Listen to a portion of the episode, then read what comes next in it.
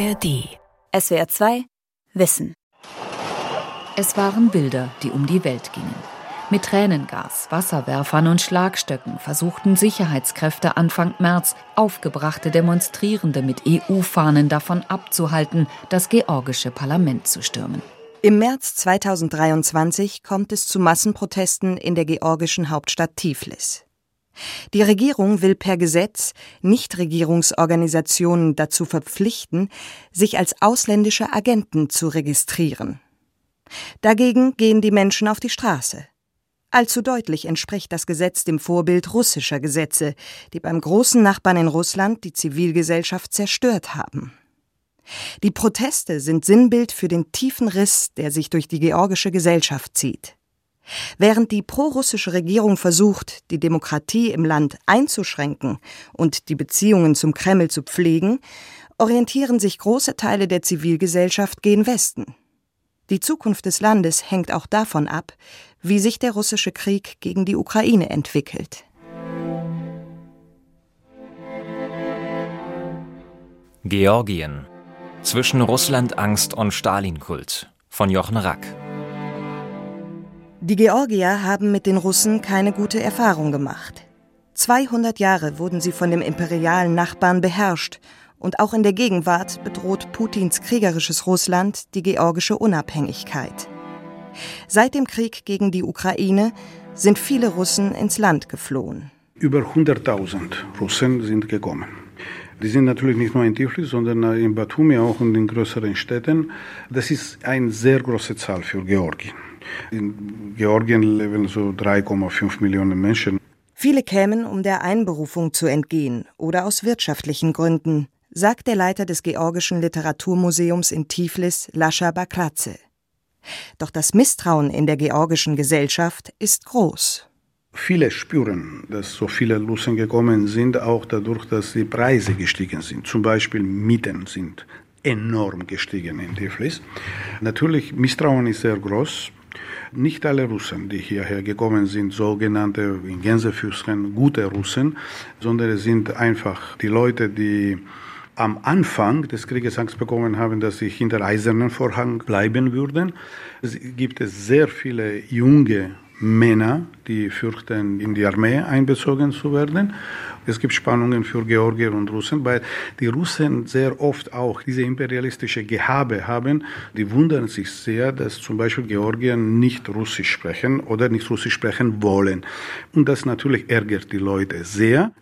Der Oligarch Bizina Ivanischvili mit seiner Regierungspartei Georgischer Traum betreibt eine russlandfreundliche Politik. Russische Staatsbürger dürfen ohne Visa einreisen.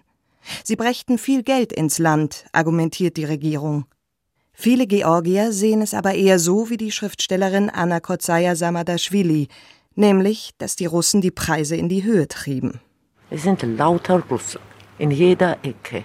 Und das sind keine armen Russen, keine barmherzig äh, erweckende Russen sozusagen. Sie wohnen in besten Wohnungen, in besten Häusern und gehen zu besten Swimmingpools und kaufen den besten Supermarkt sein. Deswegen kriegt man auch Angst. Denn wir wissen sehr gut, dass wenn es zehn Russen kommen, der elfte ist ein russischer Panzer. Dass jetzt die sympathischen Frauen da braun gebrannt auf der Straße keine Kalaschnikow in der Tasche tragen, das weiß ich ganz genau. Lieber sollen sie sich irgendwo anders in Jaroslav erholen. Ich will das nicht hier. Der russische Krieg gegen die Ukraine hat die politischen Konflikte in Georgien verschärft. Die Stimmung im Land ist gereizt. Bestes Beispiel die Massenproteste aus dem Frühjahr 2023. Auf YouTube gibt es etliche Videoclips wie dieser hier aus dem georgischen Fernsehen. Zu sehen sind tausende Menschen, die sich vor dem georgischen Parlament im Zentrum von Tiflis versammeln um gegen das geplante sogenannte Agentengesetz zu demonstrieren. Dieses sollte zivilgesellschaftlichen Organisationen, deren Finanzierung teils aus dem Ausland kommt, vorschreiben, sich als ausländische Agenten zu bezeichnen. Die von der Partei Georgischer Traum gestellte Regierung hatte das Gesetz nach russischem Vorbild entworfen.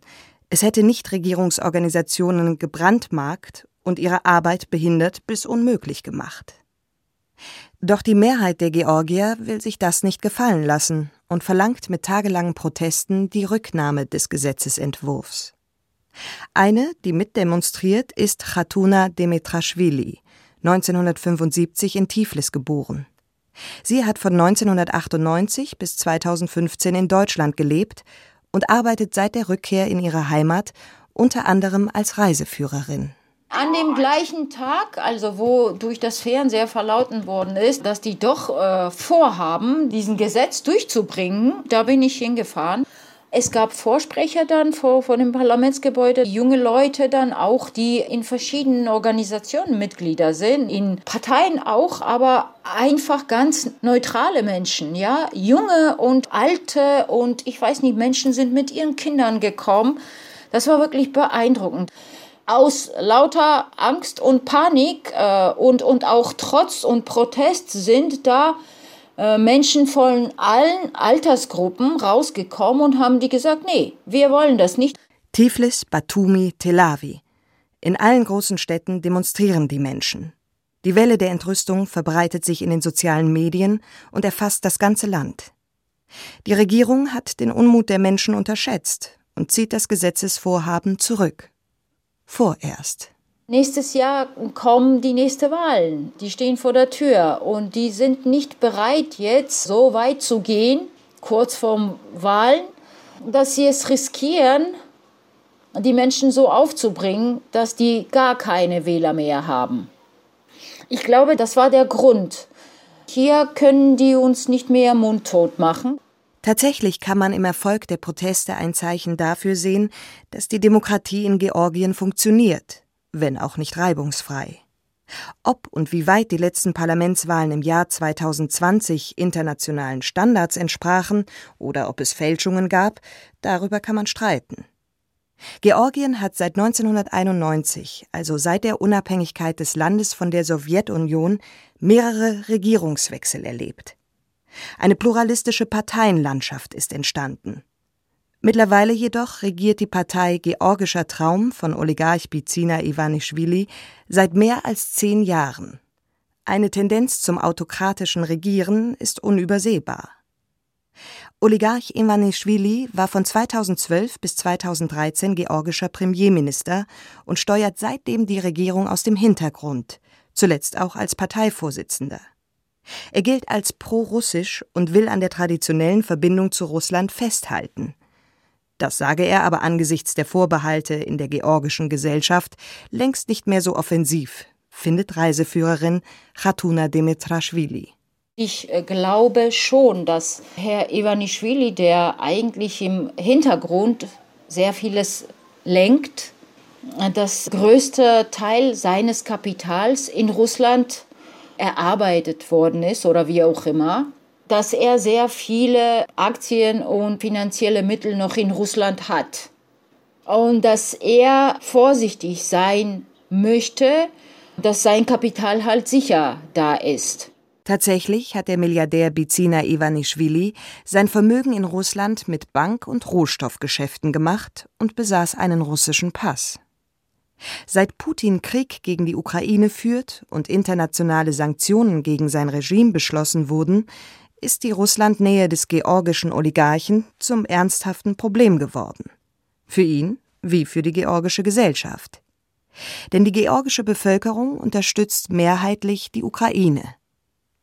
Der in Tiflis lehrende Historiker Ramas Perasashvili meint, Georgien sitze zwischen allen Stühlen. They are not supporting Russia openly. Die Parlamentarier stellen sich offiziell auf die Seite des Unabhängigkeitskrieges der Ukraine. Aber die Regierung hat keinen Spielraum. Nach 2008 hat Russland seinen wirtschaftlichen Einfluss verstärkt. Die georgische Ökonomie hängt von russischen Investitionen ab. Deshalb wurden keine Sanktionen gegen Russland verhängt. Nicht nur der Oligarch Ivanischvili hätte etwas zu verlieren, wenn die ökonomischen Verbindungen zu Russland gekappt würden.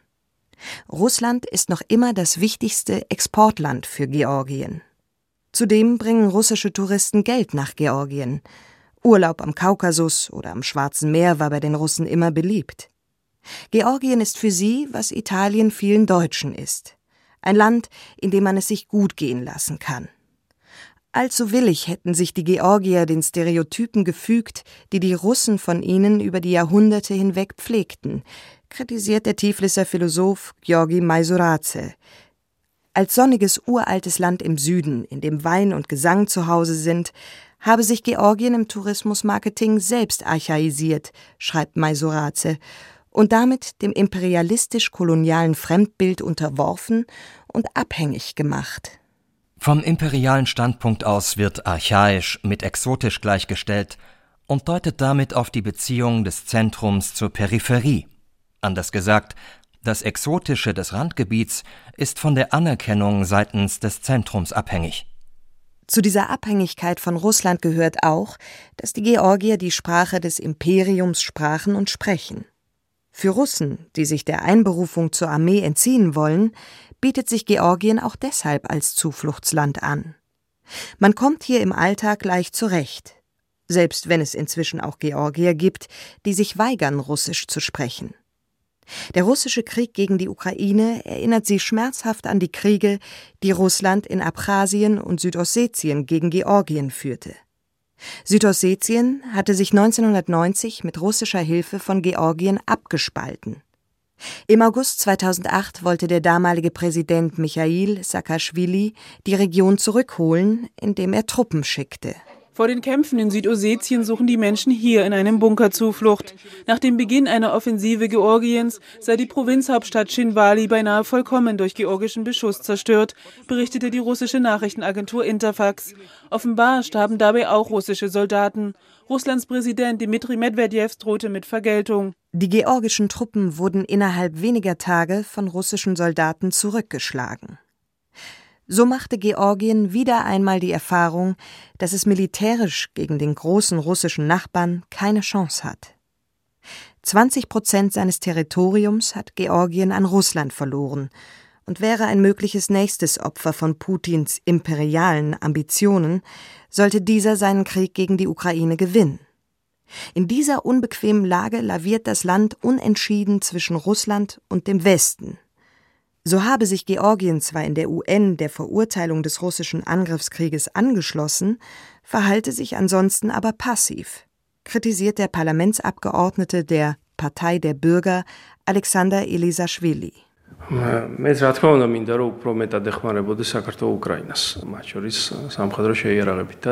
Alexander Elisaschwili, der nach Kriegsbeginn für einen Monat in die Ukraine gegangen ist und bei der Befreiung von Irpin mitgekämpft hat, wünscht sich, dass Georgien die Ukraine stärker unterstützt, auch militärisch.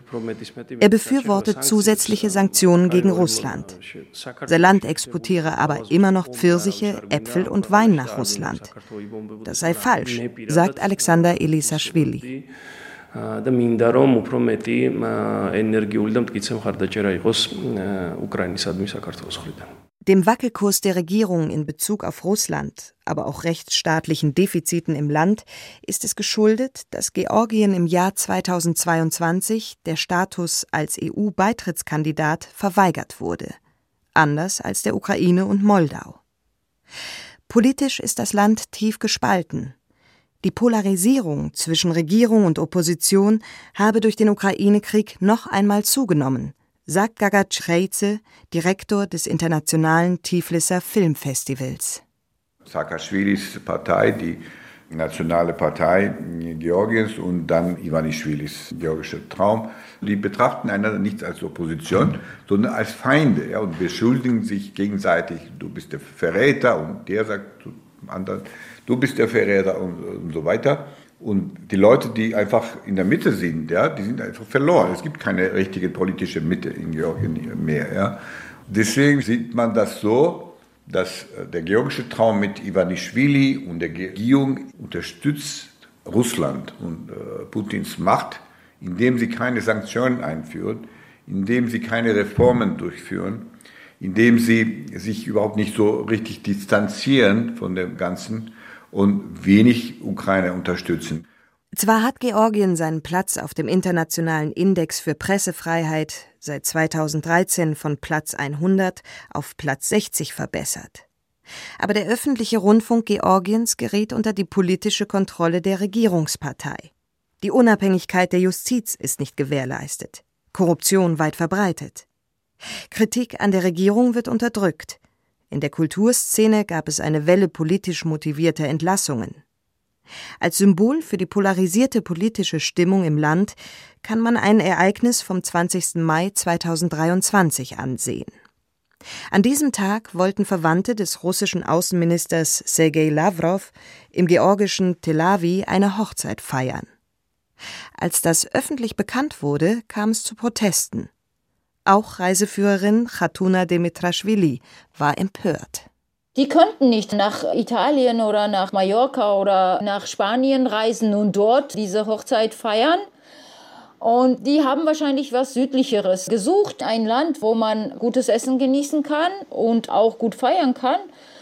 Und da haben die äh, Georgien hier ins Auge gefasst ein Mensch, der aus regierenden Partei stammt. Und das ist der Typ, der Lavrov, der als erster Abkhazien und Südossetien als separat freie Länder anerkannt hat. Also die erkennen unsere Souveränität nicht. Also warum soll ich so einen Menschen hier reinlassen und vor allem für ihn Party hier schmeißen oder seinen Familienmitglieder?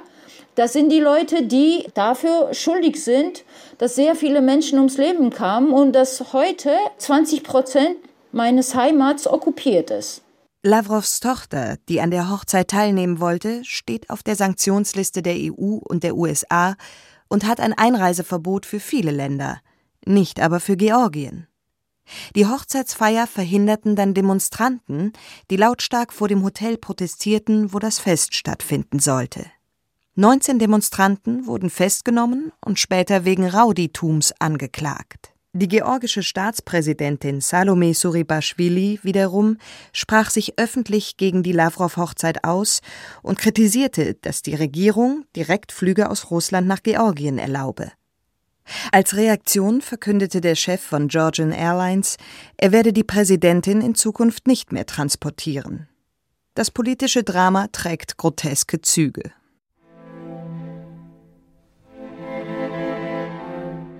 Warum tun sich die Georgier so schwer, sich vom russischen Einfluss zu lösen? Das lässt sich nicht nur mit ökonomischen Abhängigkeiten, militärischer Schwäche und den Interessen des Oligarchen Ivanischvili erklären. Entscheidend sind auch tiefsitzende historische Erfahrungen der Fremdherrschaft, die Kultur und Mentalität geprägt haben. Ein unabhängiges und starkes Königreich war Georgien nur im Mittelalter, als es in den Jahren 1184 bis 1213 von Königin Tamar regiert wurde.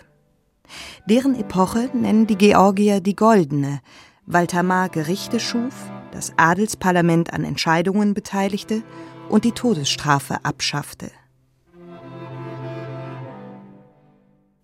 Nach Tamars Herrschaft jedoch verlor Georgien seine Unabhängigkeit und wurde nacheinander von Mongolen, Osmanen, Persern und schließlich den Russen beherrscht. 1801 schloss Katharina II. das Land dem Zarenreich an. Seitdem regierten in Tiflis russische Gouverneure, unterdrückten die georgische Sprache und Kultur, sagt der Historiker Ramas Peresaschwili. Wir haben die georgische Sprache als Staatssprache verloren. 1811 wurde die Unabhängigkeit der georgischen Kirche aufgehoben und das russische Imperium führte gewaltsam sein Rechtssystem ein. Russisch wurde zur Sprache der Bürokratie und die georgische Sprache wurde nur noch im Privatgebrauch erlaubt.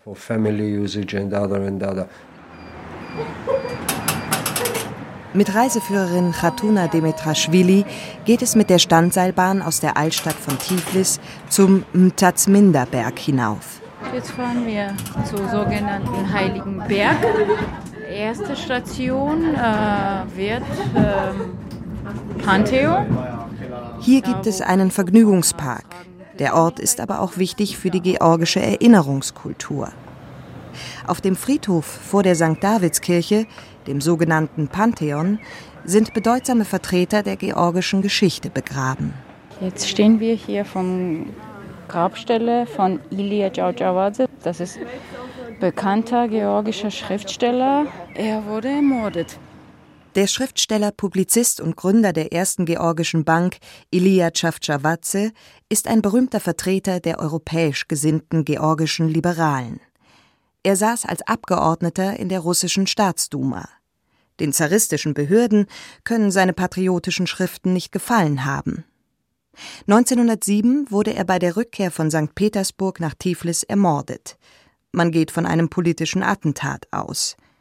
Die Geburt der ersten Georgischen Republik erlebte Ilia Chavchavadze nicht mehr. Sie wurde möglich, als nach dem Zusammenbruch des russischen Zarenreichs im Ersten Weltkrieg und der Oktoberrevolution Georgien am 26. Mai 1918 seine Unabhängigkeit erklärte. Die erste Georgische Republik währte nur kurze Zeit. Die Rote Armee besetzte das Land 1921. Die demokratische Regierung floh ins französische Exil. Es folgten die Jahrzehnte kommunistischer Herrschaft mit der Verfolgung, Ermordung und Deportation politischer Gegner, die ausgerechnet der gebürtige Georgier aus Gori, Josef Dugaschwili, genannt Stalin der Stählerne, zu verantworten hatte. Das Museum der sowjetischen Okkupation nennt für die Jahre der Sowjetherrschaft von 1921 bis 1991 die Gesamtzahl von 80.000 Ermordeten und 500.000 Deportierten. Seit 1991 gibt es am Pantheon auf dem Tazminder Berg in Tiflis auch einen Gedenkstein für die Opfer des stalinistischen Terrors. Interessanterweise findet man hier aber auch das Grab von Stalins Mutter. Hier stehen wir vom Grab von Ekaterine Djuraschwili. Das ist die Mutter von Josep Djuraschwili, also Stalin. Die Dame ist 1937 verstorben aber komischerweise ja, das Grab hat man nicht entfernt. Irgendwie steht immer noch hier, weil die Georgier, ich nehme an, naja, orthodoxe christengläubige Menschen sind, die wollen nicht mehr Totenruhe stören und deswegen ist sie immer noch hier, obwohl irgendwie es hält total aus dem Konzept. Das passt gar nicht hierher. In seiner Geburtsstadt Gori wird das Leben des Diktators in einem 1937 eröffneten, 1957 erweiterten Museum als Abfolge heroischer Taten erzählt. Als wäre Stalin nicht für den Tod von Hunderttausenden verantwortlich. Als hätte nicht fast jede georgische Familie unter seinem Terror gelitten. Ein Pilgerort des Personenkults ist das Geburtshaus Stalins, das man im Park vor dem Museum aufgebaut hat.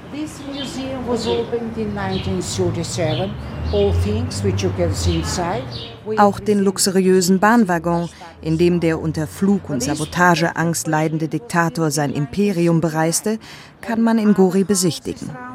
An der Museumskasse gibt es Stalin-T-Shirts, Stalin-Tassen und georgischen Wein mit Stalin-Etikett zu kaufen. Eine Führerin rattert Stalins Biografie in einem mechanischen Englisch herunter, dem man ihre Ermüdung nach 40 Jahren in dem Job anhört. Um die Stalin-Verehrung zu erklären, verweisen manche auf das sogenannte Stockholm-Syndrom, die Identifikation mit dem Aggressor. Der Tiflisser Filmemacher Gaga Schreze erinnert an die 70 Jahre sowjetischer Herrschaft, in der sich die Georgier als Menschen zweiter Klasse fühlten. Durch Stalin war sie natürlich wieder, wieder angesehen. Er war Georgier und er war, er saß ein kleiner Junge in, aus Gori ist so groß geworden, er saß mit Roosevelt und Churchill an einem Tisch und, und so weiter. Ja? Das ist ja dieser Mythos auch, ja? wie, wie groß dieses kleine Land ist. Ja? Aber diese Hassliebe gab es immer zu Russland. Dass die Verbrechen der Sowjetzeit nicht ausreichend aufgeklärt wurden, mag auch Georgiens aktuelle politische Zerrissenheit erklären. Wer immer noch den Massenmörder Stalin verehrt, kann wohl auch für seinen geistigen Nachfolger Wladimir Putin Verständnis aufbringen. Und das, obwohl Georgien nach seiner Unabhängigkeit selbst zwei Kriege mit Russland erlebt hat. 1991 spaltete sich mit Hilfe russischer Truppen die ehemals autonome Region Abchasien von Georgien ab. 2008 wiederholte sich in Südossetien eine ähnliche Geschichte erklärt der Historiker Ramas Peresashvili. Slowly Georgians and Ossetians started to Als Georgier und Osseten langsam den Weg zu einer friedlichen Koexistenz fanden und miteinander kooperierten, destabilisierten die Russen die Region. Sie beschossen Dörfer in Südossetien, Menschen wurden getötet, Georgier kamen nach Tiflis und demonstrierten, forderten Hilfe gegen die Russen. Daraufhin gingen georgische Polizisten und Soldaten in die Region. Ein russischer Friedenssoldat wurde umgebracht. Die Russen schickten Panzer.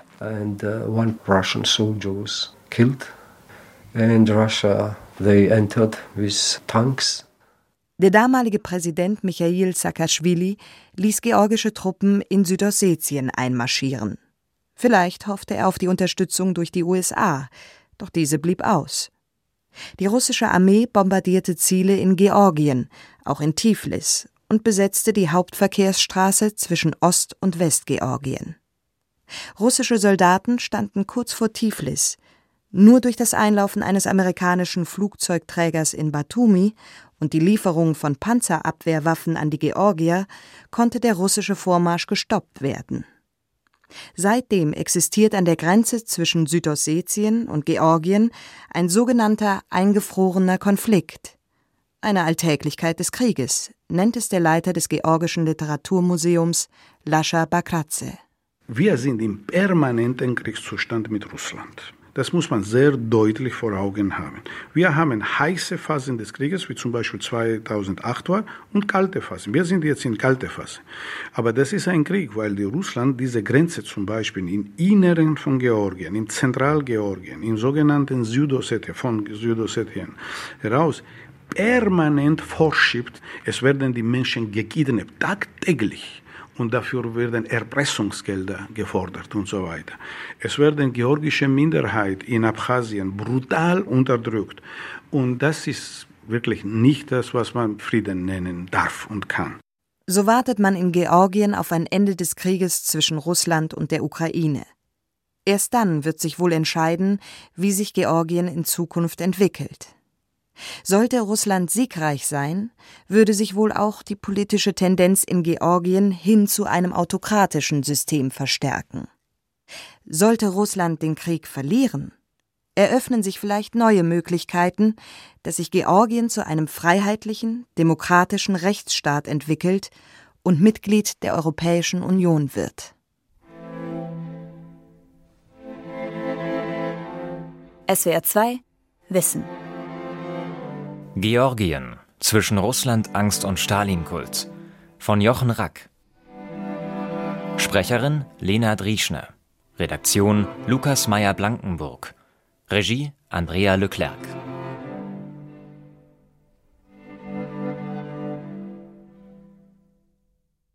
Und hier noch ein Hörtipp. So ähnlich wie in Georgien ist auch die Lage in der Republik Moldau. Wenn dich das Thema interessiert, empfehle ich dir daher die SWR 2 Wissen Folge Die Republik Moldau im Schatten des Ukraine-Krieges in der ARD Audiothek und überall, wo es Podcasts gibt.